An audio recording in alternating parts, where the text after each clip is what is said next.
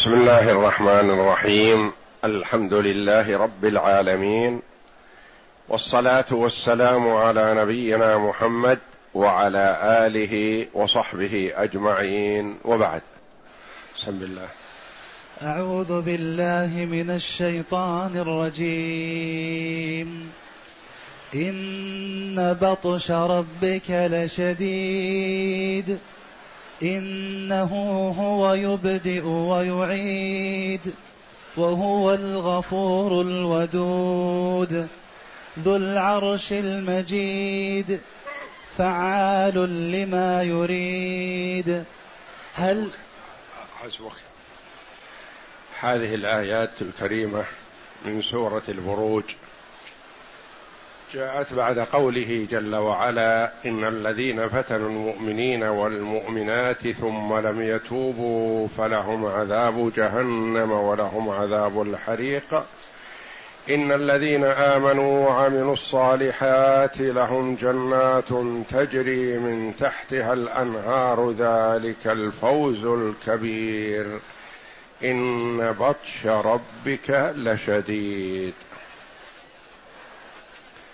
لما توعد جل وعلا من آذى المؤمنين وأحرقهم بالنار وبشر المؤمنين بما أعده لهم في الدار الآخرة من الجنات والنعيم المقيم بين جل وعلا كمال قدرته على الظالمين لأن المرء قد يتوعد عدوه فلا يستطيع أن ينفذ فيه ما أراد. والله جل وعلا هو القادر وبطشه بالظالمين شديد جل وعلا. إن بطش ربك لشديد. البطش هو الأخذ بقوة. الأخذ بعنف. الأخذ بقس بقسوة.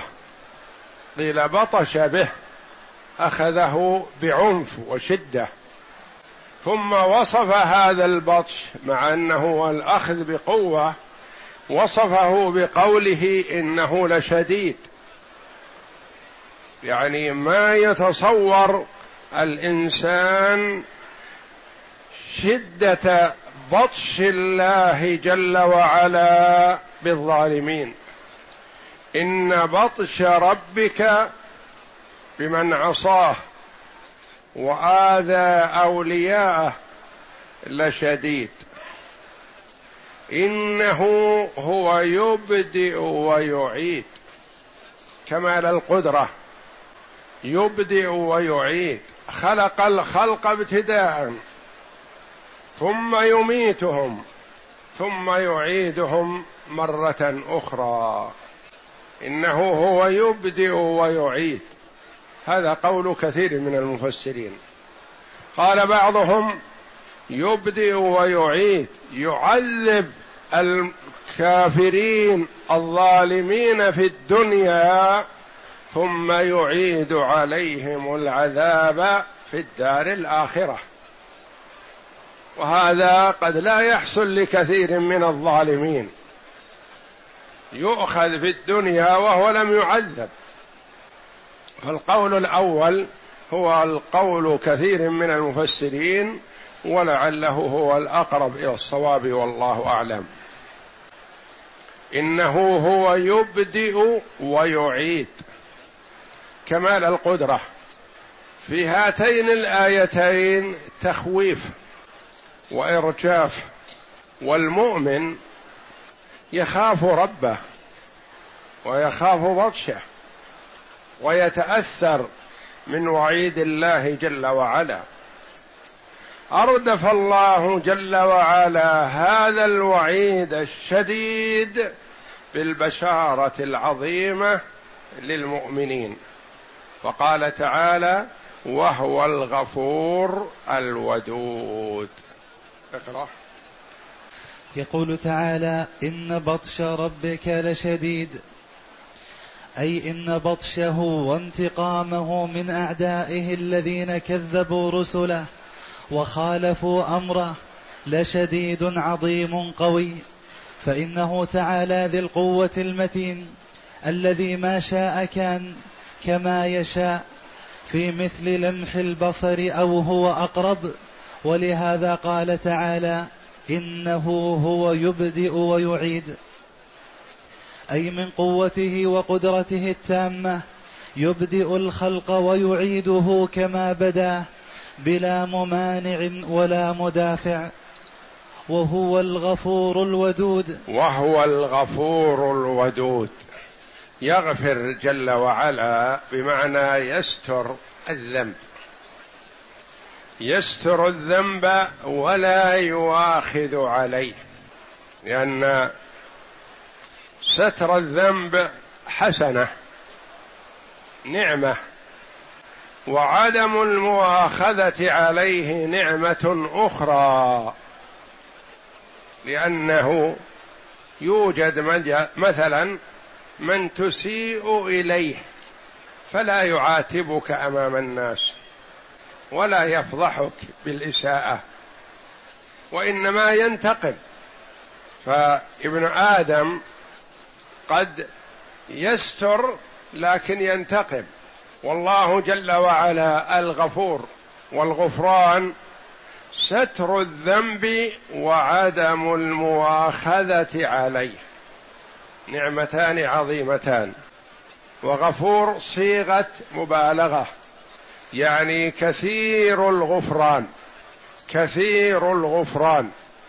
بعضهم يقول كثير الغفران لمن تاب وعدم التقييد أولى لأن الله جل وعلا قد يغفر الذنب للمؤمن وإن لم يتب منه.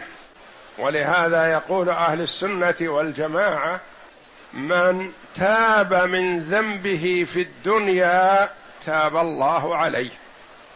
ومن مات مصرا على ذنبه في الدنيا من الكبائر أمره إلى الله. إن شاء غفر له من أول وهلة وأدخله الجنة. وإن شاء وأخذه بذنبه ثم مآله إلى الجنة. فبعض المفسرين رحمهم الله يقيدها بقوله وهو الغفور لمن تاب وعدم التقييد أولى لأن المجال مجال مدح وثناء على الله جل وعلا يثني على نفسه بما هو أهله جل وعلا وعدم التقييد بالتوبة أوسع وأشمل وأعظم منه. يتوب حتى على من لم يتب إذا شاء سبحانه. وهذا معنى قول أهل السنة والجماعة تحت المشيئة. من مات مصرا على ذنبه هذا تحت المشيئة. ما يجزم عليه بالوعيد ولا يكفر كما تكفره الخوارج والمعتزلة. ولا يقال لا أثر للذنب كما تقوله بعض المرجئة وإنما يخاف عليه والله غفور رحيم. ما تاب من ذنبه ما نؤيسه من رحمة الله. إن شاء الله جل وعلا غفر له وإن لم يتب وهو الغفور. والغفور صيغة مبالغة بمعنى كثير المغفرة لمن تاب ومن لم يتب إذا شاء جل وعلا. وهو الغفور الودود. الودود كثير الود. أو الودود بمعنى المودود. الودود المحب لعباده المؤمنين والمتجاوز عنهم جل وعلا. المتحبب إليهم. الودود المحبوب يحبه عباده وأولياؤه والذين آمنوا أشد حبا لله. فكلمة الودود يصلح أن تكون مقصودا بها الله جل وعلا بأنه يتودد إلى عباده ويصح أن يكون مقصودا بها المخلوق يحب الله جل وعلا فهو المحبوب. ودود يتودد إليه ويتقرب إليه ويحبه عباده المؤمنون. وهذه الآية جاءت بعد قوله جل وعلا إن بطش ربك لشديد إنه هو يبدئ ويعيد. تبشير للمؤمنين. ما يتوعدون بالوعيد السابق وإنما يبشرون بما وصف الله جل وعلا به نفسه في هذه الآية وهو الغفور الودود كثير المغفرة والرحمة. ذو العرش المجيد. ذو العرش المجيد.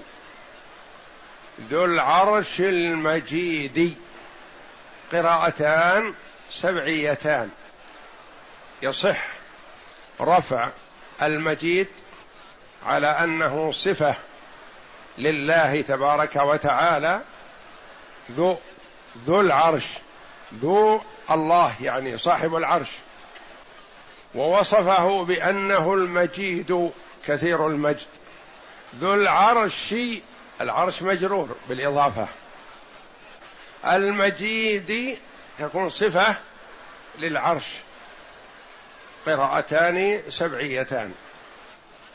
ذو العرش صاحب العرش وهو جل وعلا مستو على عرشه والعرش هو سقف المخلوقات والعرش هو أعظم المخلوقات. العرش أعظم المخلوقات. جاء في الحديث أن السماوات السبع بالنسبة للكرسي كسبعة دراهم ألقيت في ترس. صحن السماوات السبع في بالنسبة للكرسي كسبعة دراهم.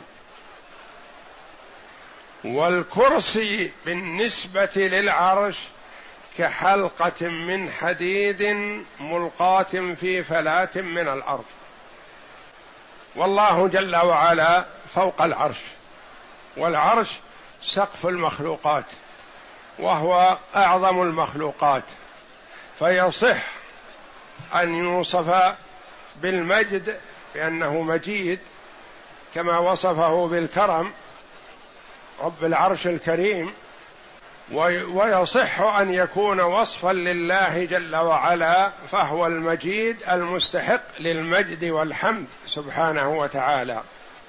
وذو بمعنى صاحب صاحب العرش وهو مالك العرش وخالقه وهو المستوي عليه جل وعلا مستو على عرشه وهو جل وعلا غني عن العرش وعن غيره من المخلوقات. لا يخطر على بالك أن الله مستو على العرش مثل ما يجلس ابن آدم على كرسي أو على أو على سرير أو نحو ذلك. تعالى الله. فالله جل وعلا غني عن الخلق كلهم بما في ذلك العرش. والعرش هو أعظم المخلوقات وهو أفخم وأقوى المخلوقات. ذو العرش المجيد. إقرأ. وهو الغفور الودود يغفر ذنب من تاب إليه وخضع لديه ولو كان الذنب من أي شيء كان. والودود قال ابن عباس هو الحبيب ذو العرش أي صاحب العرش العظيم العالي على جميع الخلائق والمجيد فيه العالي على جميع الخلائق يعني هو سقف المخلوقات ما فوقه إلا الله جل وعلا. نعم. والمجيد فيه قراءتان الرفع على أنه صفة للرب عز وجل والجر على أنه صفة للعرش وكلاهما معنى صحيح. فعال لما يريد. فعال لما يريد. يفعل جل وعلا ما يريده لا مكره له ولا راد له ولا يحتاج إلى إعانة. فالمخلوق إذا أراد فعلا ما يحتاج إلى من يعينه. وقد يقف في طريقه أحد وقد يجد من يساعده ويشجعه. فهو بين بين. قد يجد من يعينه وقد لا يجد. وقد يجد من يقف في طريقه فيمنعه. أما الله جل وعلا فهو فعال. وفعال صيغة مبالغة. لما يريد لا مكره له ولا راد له ولا يحتاج جل وعلا إلى تجميع مواد كما يحتاج المخلوق إذا أراد أن يوجد شيء ما. إذا أراد أن يوجد شيئا ما وإن قل لابد من إحضار موادة. والله جل وعلا فعال لما يريد إنما أمره إذا أراد شيئا أن يقول له كن فيكون كما شاء جل وعلا. فهو قادر جل وعلا على الإعادة ولا راد له. قادر جل وعلا على إثابة عباده المؤمنين بالجنة ولا أحد يعترض عليه قادر جل وعلا على تعذيب أعدائه بالنار ولا مكره له ولا راد لأمره فعال لما يريد ما أحد يعترض عليه فيما أراده جل وعلا. فعال لما يريد أي مهما أراد فعله لا معقب لحكمه ولا يسأل عما يفعل لعظمته وقهره وحكمته وعدله. كما روينا عن أبي بكر الصديق رضي الله عنه أنه قيل له وهو في مرض الموت هل نظر إليك الطبيب؟ يسأل أبو بكر رضي الله عنه يسأله عواده زواره وهو مريض. على فراش الموت. يقولون له هل جاءك طبيب؟ هل زارك الطبيب؟ هل قال لك الطبيب شيء؟ نعم. هل نظر إليك قال نعم. نعم. هل هل نظر؟ هل نظر إليك الطبيب؟